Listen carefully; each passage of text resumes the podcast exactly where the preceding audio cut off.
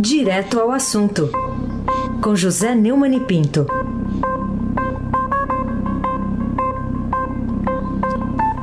Oi, Neumani, bom dia. Bom dia e uma oração por todos os nossos mortos. É, Raíssa Abac, Carolina Ercolim. Bom dia. Moacir Biasi, Afrânio Vanderlei, Bárbara Guerra, família Bonfim, Emanuel Alice Isadora e os melhores ouvintes, os ouvintes da Rádio Eldorado FM 107,3. Raíssa Abac, o craque. Muito bem, fica essa homenagem importante, não só hoje, todos os dias, mas vamos começar falando de um, alguém vivo, aliás, muito vivo. É, Flávio Bolsonaro diz que devolverá dinheiro usado em passagens para Noronha, é o que destaca a manchete aqui do Estadão. Que, que você diz para a gente sobre mais essa notícia do filho 01 do presidente que fez uma rachadinha dessa viagem com a gente, né, que paga? É, mas já o dinheiro, a, a notícia até já subiu do site do Senado. E, e eu nem vou começar a falar. Ele, na verdade, ele foi, digamos assim, a, o esquadrão de reconhecimento de um esquadrão mais completo. Antes de fechar aqui o comentário para falar para vocês todos, eu abri aqui a mensagem da Bárbara Guerra e tem um, um tweet é, de um sujeito chamado Jorge Self Júnior, que se, que se define como administrador, produtor rural, entre aspas, pesca, e secretário de Estado de Agricultura e Pesca do meu capitão Jair Bolsonaro. E eles participaram de um converscote coletivo. Né?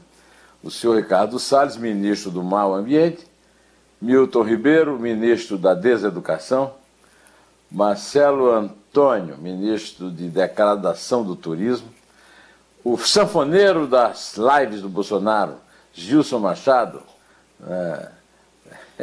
da presidente da Embratur, o presidente da ICMBio do Rio, Fernando Lourencin, e o próprio Jorge Self, em visita oficial ao arquipélago de Fernando Noronha. Rapaz, é o converscote coletivo, nós tivemos que bancar muito mais em relação ao senhor Flávio Bolsonaro. Tem um vídeo no, no Twitter é, o senhor Flávio Bolsonaro saiu aí na calada da noite por um feriado prolongado com a mulher, Dona Fernanda, em Fernando de Noronha, e o Senado pagou as passagens. Esses senhores do Converso Forte foram em avião da FAB, tá? o senador também, né?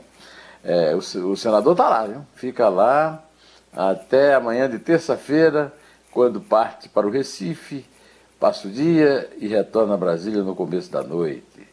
É, o, senador pediu também pagamento de diária, mas agora disse que irá cancelar o pedido e disse que foi um equívoco. Equívoco, é, equívoco. Como se equivoca o senador? É um senador ou é um equivocado? É um senador equivocado. Raíssen Abac. Agora mandou devolver o dinheiro depois que foi pilhado. Mas foi pilhado no peculato, no desvio de dinheiro público no, na contratação de funcionários fantasmas e não devolveu nada, nem aquele dinheiro vivo de presente para a mamãe, para as madrastas. É, é o seguinte, meus amigos, isso é, é que é nova política. A nova política é a piora da velha.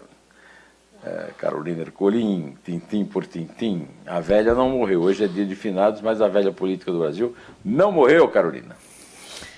Vamos falar então sobre um dos representantes dessa nova política, o deputado federal Alexandre Frota. O que, que ele te contou? É, o, está hoje é, abrindo o meu blog do Neumann no Estadão, uma entrevista que fiz com o deputado federal Alexandre Frota. E a entrevista é uma bomba. Ele hoje é do PSDB de São Paulo, mas ele ajudou a eleger o Jair Bolsonaro. O título que eu usei no post é Frota, dois pontos. Bolsonaro rato de porão. Ele disse que Bolsonaro não é confiável e pediu desculpas a quem votou no Bolsonaro por indicação dele. E entre as muitas coisas que ele conta, explosivas nessa entrevista, que eu aconselho muito que seja vista, muita gente já viu, é que Gustavo Bebiano foi descartado pelo presidente eleito em 2018, antes de ser eleito, pois nem sala tinha, aliás, antes de ser empossado pois nem sala tinha na transição. Que o presidente rompeu com ele quando ele exigiu a prisão de Fabrício Queiroz da tribuna da Câmara, e aí o Bolsonaro telefonou pessoalmente para o Frota e o atacou com os piores palavrões. E que palavrões. E, e que uma notícia que nós vamos é, em seguida conversar a respeito, né? É, deu as costas para São Paulo ainda na campanha, desprezando o maior colégio eleitoral do país. É. Como se vê, não é coisa de pouca monta, viu? É, conselho à leitura. Raíssa Abac. Raíssa Abac você já sabe. É o que faltou ao Flamengo ontem no Maracanã. Um craque. Sim. sim. Ah, tá bom. Eu sei que você ficou triste também. Mas hoje não tem problema. Vocês vão ganhar do Atlético e eu vou ficar feliz de novo. Sei não, hein? Tá bom, vamos lá. Agora, Palmeiras, uh, português. Vamos é, falar Palmeiras. aqui. Palmeiras. Vamos falar sobre um, uma outra reportagem do fim de semana aqui do Estadão, que conta que candidatos apoiados por Bolsonaro nas capitais derrapam em pesquisas, e isso foi confirmado especificamente em São Paulo também. O que que para você explica essa discrepância entre pesquisas eleitorais e as que revelam subida de popularidade do presidente em geral?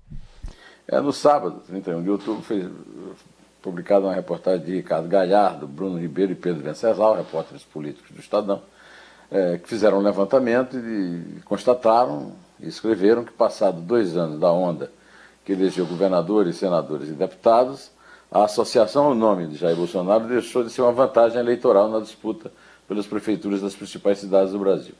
Segundo uh, o, trio, o trio de ouro aí da reportagem política, nas dez maiores capitais do país, a maior parte dos candidatos ligados ao bolsonarismo está de, a, no pé da tabela das intenções de voto ou tem escondido a figura do presidente para evitar a queda nas pesquisas. Manaus, Porto Alegre, Belo Horizonte, Belém, Curitiba e Salvador, os candidatos não chegam aos dois dígitos nas sondagens mais recentes. Em São Paulo, Bolsonaro foi retirado do jingo da campanha de Celso Russomano dos republicanos, embora na sexta-feira tenha se encontrado com o candidato que divulgou um vídeo conforme veremos a seguir. No Recife, o presidente sumiu da campanha dos aliados. Em Fortaleza, o líder das pesquisas, capitão Wagner, agradece ao aceno feito pelo presidente, mas se define como independente. É, também no fim de semana foi divulgada uma pesquisa do IBOP, é, na verdade divulgada na sexta-feira, mostrando que a gestão do Bolsonaro é considerada ruim ou péssima por 52% dos eleitores na cidade de São Paulo, enquanto 26% classificam como ótima ou boa.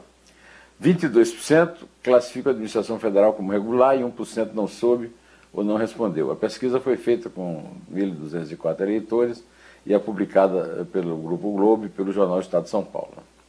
Numa entrevista à Rádio Jovem Pan, o Celso Russomano negou que a campanha está se distanciando do Jair Bolsonaro.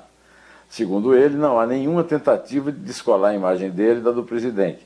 O presidente está dentro de minha campanha e não descolo minha imagem da dele. Tenho o apoio do presidente Bolsonaro e isso não muda em nenhuma hipótese. É, é, a administração de Dória também foi considerada ruim ou péssima por 49% dos entrevistados, 17% classificaram como ótima ou boa. E 30% consideram o desempenho do governador João Dória regular 3% não souberam ou não, recebe, ou não responderam. É, o, o Bruno Covas, candidato à reeleição à Prefeitura de São Paulo, tem 35% de avaliação ótima ou boa, 38% como regular, outros 25% disseram ser ruim ou péssimo. E 2% não responderam ou disseram não saber. Ou seja, está é, perto da eleição, primeiro da eleição americana, né? agora, né? nessa semana agora depois da eleição municipal. Até lá, novos movimentos poderão acontecer. Vamos esperar para ver o que é que acontece. Carolina Ercolim, tintim por tintim.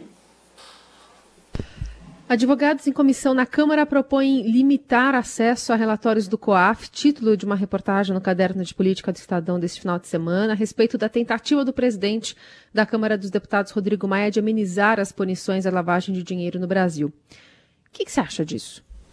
Eu estou seguindo Breno Pires, um belo repórter que a Associação de, de Brasília tem que estar tá cobrindo esse assunto. É um assunto gravíssimo, é um horror. É, o senhor Rodrigo Maia, que o, essa se conecta com a primeira notícia que a gente comentou aqui, né? O Rodrigo Maia foi chamado de nhonho pelo Ricardo Salles, lá de, de Noronha, né? E os integrantes estão é, aí cuidando de uma lei que evite a repetição do, do, da maracutaia Flávio Bolsonaro, né? É, numa reunião do, na sexta-feira, dia 30, é, foram é, sugeridas limitações no compartilhamento e no uso de relatórios da inteligência financeira. Não nos esqueçamos que o Flávio, mais especificamente o Fabrício Queiroz, o factotum dele e amigo do PAP, foram pilhados por um relatório do Conselho de Controle de Atividades Financeiras, o COAF, quando há indício de movimentações atípicas em contas bancárias. Esse é, esse é um vexame é, que atende aquilo que eu venho falando desde quinta-feira, quando eu conversei no, na live com o professor Carlos Alberto é, de Franco no, no, no canal dele do YouTube, e disse que não há harmonia entre os poderes no Brasil. Os poderes no Brasil não são harmônicos, são cúmplices. E como eles são cúmplices, nós estamos aqui de olho, estaremos de olho. Por enquanto, nesse feriado em que nós estamos. Você veja que a, o terremoto do Mar Egeu matou o quê? 400 pessoas, né? É mais ou menos o que morre um dia aqui na nossa pandemia, agora que caiu, né? Porque já chegou a morrer é, mil, perto de mil, né? Então, apesar de tudo, neste dia sem trabalho, eu desejo a todos uma segunda fecunda e uma semana bacana, prometendo ficar de olho nessa safadeza que pretendem fazer, liberando a lavagem de dinheiro, assim como liberaram a pesca em Fernando de Noronha, local do Converscote que nós comentamos na abertura desse comentário. Carolina, pode contar, mas não vá é, conte, conte a partir de três, não hum. conte a partir de quatro, para eu esquecer uma mágoa que eu tive esse domingo. Tá.